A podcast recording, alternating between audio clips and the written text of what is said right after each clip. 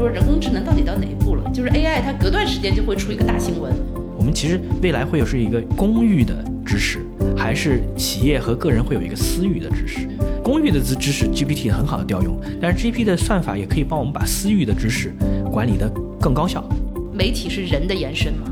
但其实我我是觉得，其实媒体是人的感官的延伸。但现在的 AI 就好像是人的思维的延伸，但它这个思维的延伸其实完完全还是属于你个人的。人要善于问问题，人要有学习的能力，人要有反思，人还要能跳出现有的框架去想新的东西，人要会做梦，对吧？这些其实机器都做不到。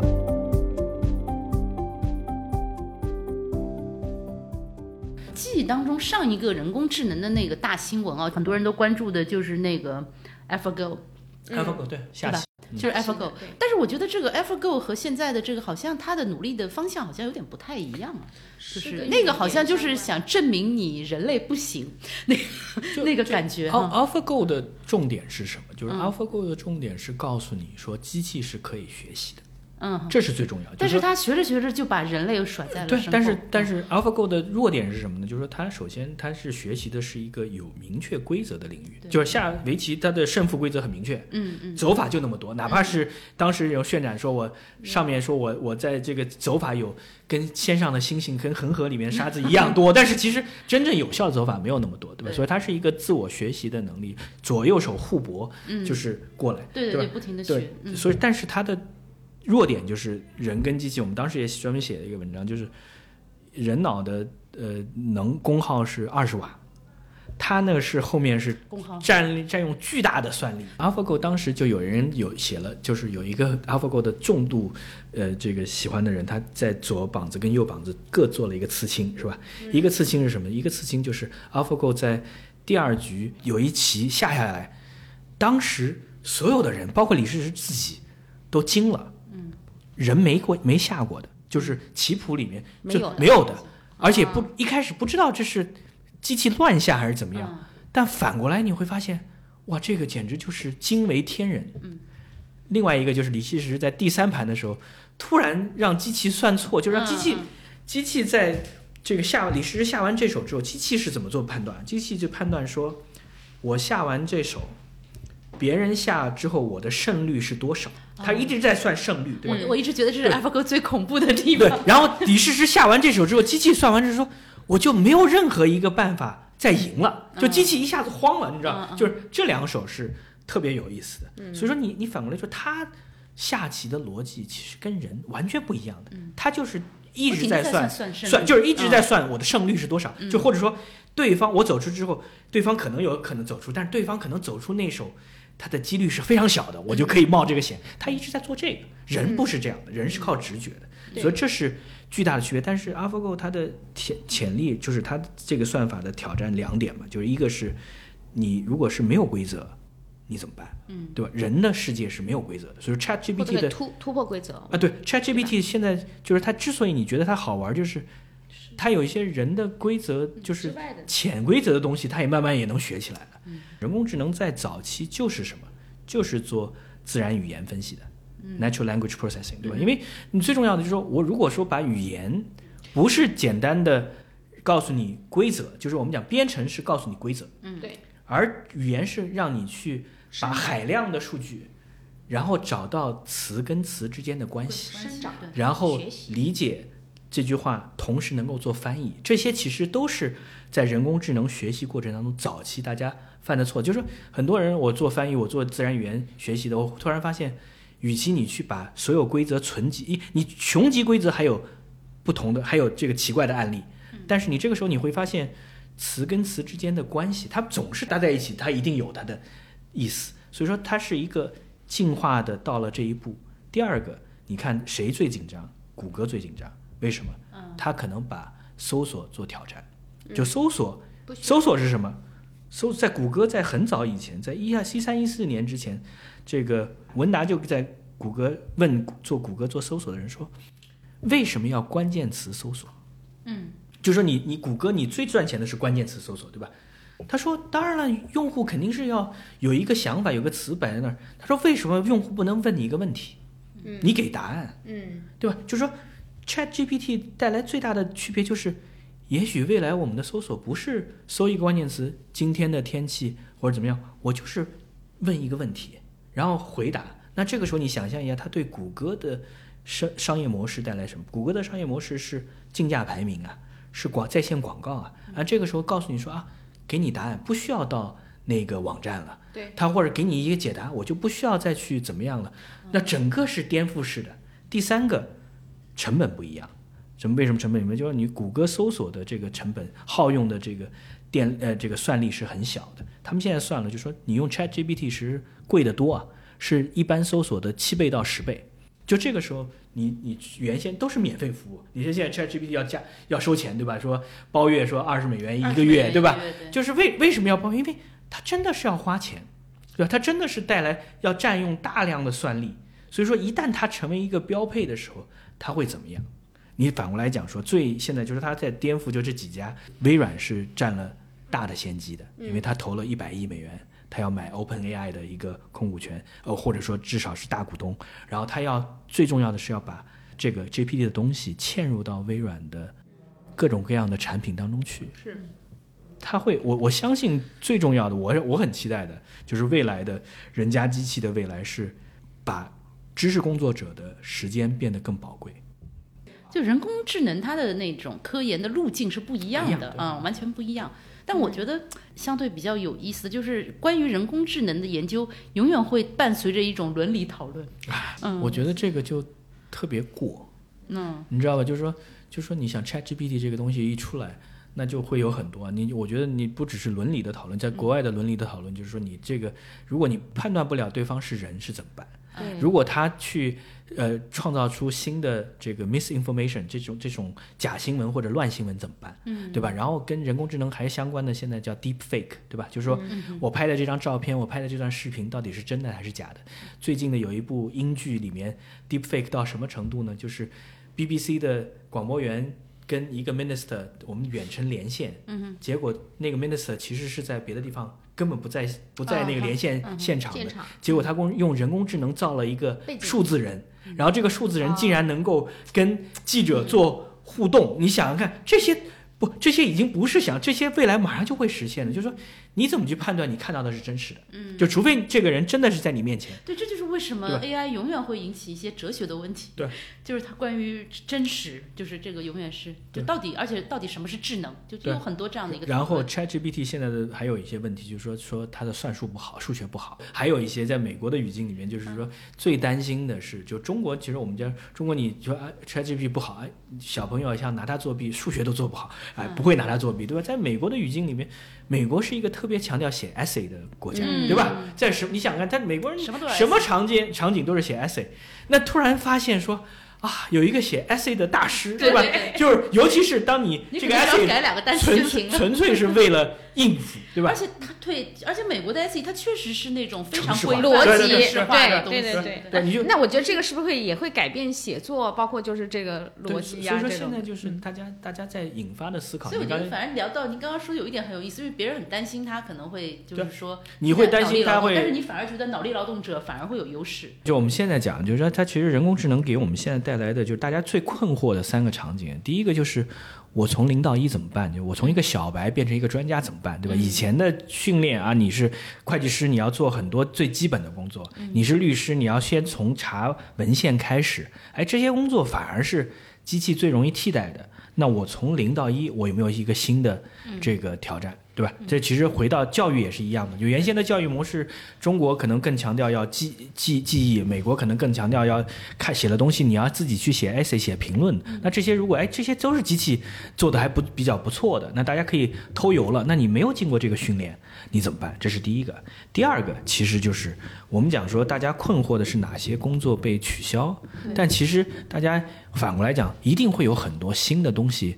会出现，对吧？就去年 A I G C 画画图特别火，里面就出现一个新的职业，就是你怎么能写出最好的这个描述性的语言，让 A I G C 给出很好的图像，因为你必须给出非常精准的精准要求。所以这个时候就告诉你说，机器现在仍然它很难自己去思考，它是人要去问好的问题，不断的问问题，机器就能够训练出好的东西来那第三个其实就给到，我觉得未来三到四年，对于我们每个人来讲，就是都要习惯一个人加机器的工作方式。对吧？因为我们其实日常工作当中，可能有百分之五十的时间都是在浪费。你在呃查自己机票，你在准备一个什么东西，老板让你做，你也在做 PPT 啊，这些其实它都附加值不是那么高的，对吧？你其实希望大家都是在，要么是讨论，因为人跟人之间的沟通是重要的；要么你就是在思考，在写东西，对吧？那这个时候，哎，人家机器会怎么样？还有一点就是我这两天在写的，就是机器只能做。单向线的工作，但是人是要参与复杂的工作的。对吧？很简单，就是说，你说人工智能在股市、在金融市场上会什么样子？肯定有人要用人工智能来赚钱，对吧？随着你这个人工智能越来越强，但是你能靠人工智能来避免一场金融危机吗？你金融危机，你看这过去这两周，这个金融危机最主要的都是监管机构、银行家、投资人，大家坐在一起开会啊。一起要要聊，要该怎么做这些事儿，机器做不了。就是你现在发现它它是单线程的简单东西，而复杂的需要调动很多资源，需要大家开脑洞的这个事儿，还是替代不了。嗯因为刚才吴爽老师说的那个，哪一些职业会被替代啊？因为我们是出版界的，所以就很多有讨论，比如说作家、诗人。记者，呃，包括编辑，他的工作会不会被替代？我相信 ChatGPT 可以生成一个非常好的爽文，嗯，一个很好看的故事，嗯，包括诗歌。所以从这种意义上来讲，我们反观，因为我们在出版行业嘛，在我们生活当中存在的小说、诗歌，有可能还真被替代，不需要有人了，因为你的创造性其实是不够的，所以完全可能会被替代。但是真正的艺术创作的。文学作品和诗人，我认为是不会替代的。我觉得未来可能其实是在定义真正的文学和诗歌。可能有两个思考，第一个就是机器不太可能短期推出一个新的托尔斯泰或者是莎士比亚或者是曹雪芹，对吧？就是说，想要写出真正开创性的文体文字，这是比较难的。第二个就有意思，就是说他能不能帮助有雄心的作者成为下一个托尔斯泰？就是说在人家机器的过程中，就是说，哎，你说如果我是一个搭很好的骨架子，说或者情节或者细节的描写，但是机器可能帮我做一些这个可能呃查缺补漏啊，或者是润色啊，或者是哎某些这个写的不够细腻，加一点东西啊，然后再再借鉴一些先人的这个技法上啊，是不是能够做到？哎，这又是另外一种。第三个其实落到你刚才讲的非常实际的点了，就是说，如果是套路的文学，对对吧？就是套路化文学、模块化文学，就是一些你就是大致反正是这种套路文学呢，呃，在短期是快消式的，能够让解决人的一些情感的需求，但是不会留下长期印象的。那这些套路性的文学也好，套路性的作品也好，可能被替替代的可能性会很大。但是你也。不否认啊，因为在欧美是有过这样的，就是做二流小说家，但是做的就是这个产量特别高的人。哎，你会发现未来也许这样的人的产量会更高。对对对。你们你们这个说的这个，就让我想到我读书的时候特别爱说的一个理念，就是说文化工业，就是法兰克福学派的 说的，就是那种可大量复制的、相对廉价的文化产品。就这块现在感觉就是 AI 它是可以驾轻就熟的就可以。这个我觉得就回到了那个媒体了。其实媒体的，比如说我只是做信息，我只是做快讯。实际上，它就是可以工作流水线的，比如抓取关键词啊什么的。我觉得它其实对于媒体的冲击可能还好，但是对于自媒体的冲击，我觉得是会是致命的。因为你会发现，就是我们至少百分之九十的自媒体，其实它很多的文章是在洗稿。嗯。所谓的洗稿，就是作者他在网上获取了一堆信息，然后把它整合一下，然后发出来。那这个工作其实 AI 做起来是很方便的。它其实在做内容生成。然后我们还会发现，就是很多人也会惊讶的表示：哇，它生成的文章好漂亮。啊，因为没有什么语病啊，然后这个逻辑性也很强，对，逻辑性很清楚。就是我觉得它对于自媒体的冲击，它会很致命。但对于媒体来说呢，我觉得媒体也要在某种程度上也要有一种反省。我们可能还是要做媒体该做的事儿，就是采访、实地的调查、跟人交谈，去真的去到那个新闻发生的现场 去获取。我觉得这个东西 AI 目前还没有办法做到，它没有办法自己跑到一个新闻现场，没有办法跟人直接的交流和采访。对，包括在交流当中，它可能没有这种情感性的东西在里面。对对对，他的洞察可能也未必有。我你刚才说那个词特别好，就是现在的 ChatGPT 可以用来训练记者，嗯训练他的这个采访能力。嗯，就像我们刚刚说的，有时候你问他一个问题，你发现你没有得到你想要的答案。对，这个问题其实在于你没有问好。刚才讲完了，还有一个重要的点，当大量的。中不溜秋的文字出现的时候，这个生态会是什么样子？因为其实我们在之前已经是一个信息过载，但是高质量信息并不多的，对吧？你如果是大量的就中不溜秋的信息被大量复制，而你真正就就我我们最担心的还有是一个挤出效应啊，就是你是天才。那是他还得有人认为你是天才。如果大家都被训练、被这个庸才训练出来之后，看不出天才的好处的时候，那其实天才也会很容易被淹没嘛。嗯嗯嗯。大家全全都要反思的是人家机器的这个过程，机器是不断在进化的。对对，人脑不要退化。人你不要退化，对对，人脑你这句话是最重要，就是人不绝对你，但是怎么你其实常见的是特别容易退化，对吧？所以但是呢，我还是倾向于把 Chat GPT 当做一个。未来人家机器的进步，就是它可以带来很多的前前前瞻性嘛，就你帮助你解决很多问题。然后你想这么每一个巨头都知道说这是呃呃攸关的，因为你我们讲说原先这些巨头它都是各自有各自的领地，对吧？谷歌是搜索，这个 Facebook 是社交媒体上的广告，呃这个这个呃呃微软是办公。但你现在发现技术完了之后，它马上有新的洗牌，你原先的这个堡垒。没有那么稳固了，但你想象一下，谷歌如果它的收入，广告收入现在这这一季正好已经下降了，未来如果再有下降，它受不了的，因为它所有其他的那些我们讲说 moonshot 那些大的项目，基于是它搜索是印钱，对吧？但是谷歌它有它的储备，它有 DeepMind，它有谷歌大脑，其实所以说你会看到各家都会把自己最拿手的东西拿出来。啊，那这个时候怎么？我觉得我们其实会很开心，因为你你可以应用的东西很多了，对吧？我们其实未来会有是一个公域的知识，还是企业和个人会有一个私域的知识？就是说公域的知知识 GPT 很好的调用，但是 GPT 的算法也可以帮我们把私域的知识管理的更高效。这个时候你涉猎到了，你有想法，你摆在那儿，但是你需要去做一个演讲，做一个分享，做一个什么时候写一篇文章的时候，你其实。写文章很大程度就是一个调用的过程。你说你调用这个公寓的，就刚才你讲说，我本来要三三天做的调调查，可能呃两个小时就全部做完了。私域也是一样的，你过去的经验各种各样记录，你如果说很好的做成索引，根本或者说索引这件事本身就不存在，因为 GPT 就帮你去构建索引了，那我们每个人的效率其实是有更大的提升。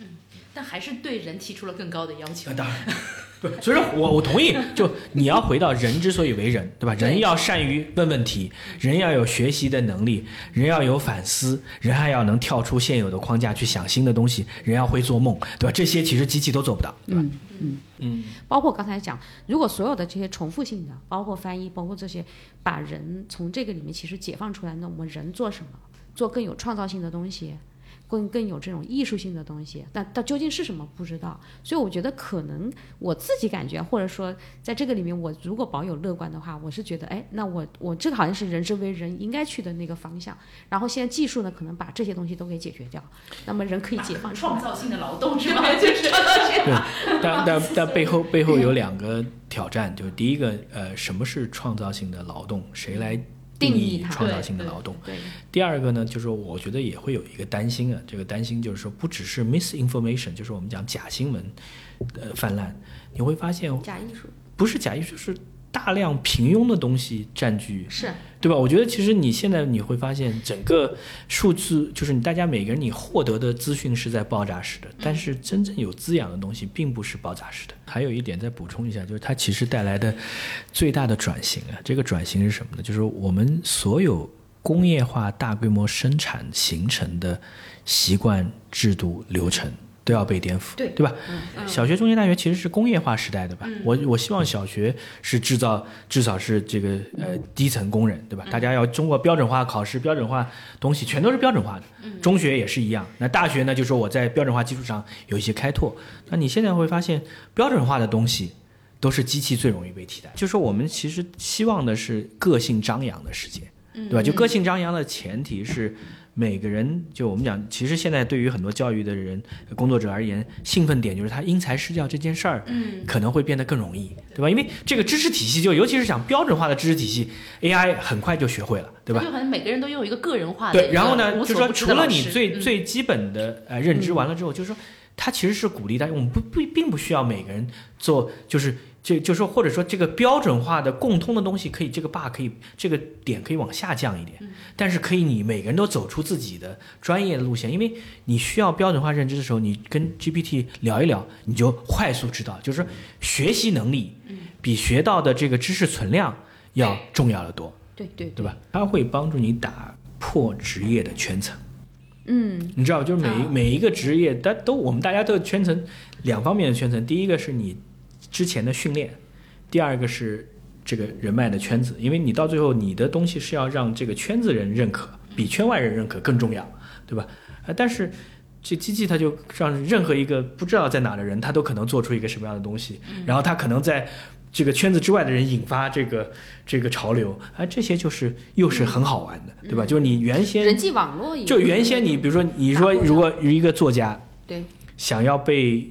大方选中，这也不是那么容易的事情，对吧？你去选一个作家，就是呃杰克罗宁，对吧？他他投了七家呃这个出版社之后才才小出版社才出来嘛，对吧？就说其实是很难去，但是如果是现在这样，人人都可以，然后我都我主要就是我都是粉丝经济，我都可以脱美，完全不一样。你也不知道是不是机器写的。这个倒让我想到了，我突然想到了有关于人脑的一个说法，就是说，其实人脑它最厉害的地方是我们自己都没有意识到的，就是那个所谓的冰山的下面，就是当你在后台的时候，那个东西更厉害。我们现在所意识到的东西，其实都是在这个。水平面之上的部分，然后这个部分可能是 AI 它可以很轻易的模仿的，嗯，但是就是它在下面的东西，它可能更厉害。就是有时候你在读那个你在看 AI 的东西的时候，你会觉得灰心丧气，但有的时候你也会觉得我天，人脑太厉害了。就很多东西它其实，因为我们教 AI 做的是我们意识到的，其实是水平面上的东西。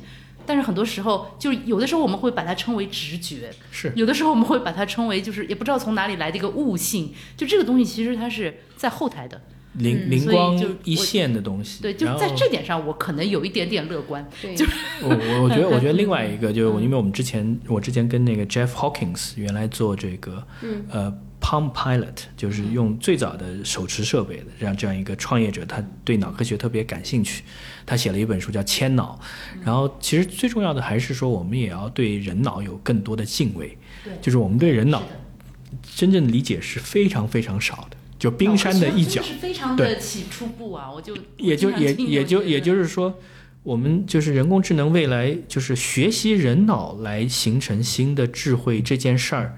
还远没有开始，嗯，就这个是，因为人对于大脑的认识，也就是初步的、非常起步的阶段而已。就是你像你想想象一下，就是说，就是你你说我们在讨论脑机接口，嗯，那到最后最简单的就是你到底从一个什么样的媒介？因为大脑是八千多呃八百多亿神经元，对吧？嗯，你这样的东西，它怎么你你怎么去连接，对吧？怎么去产生？而且。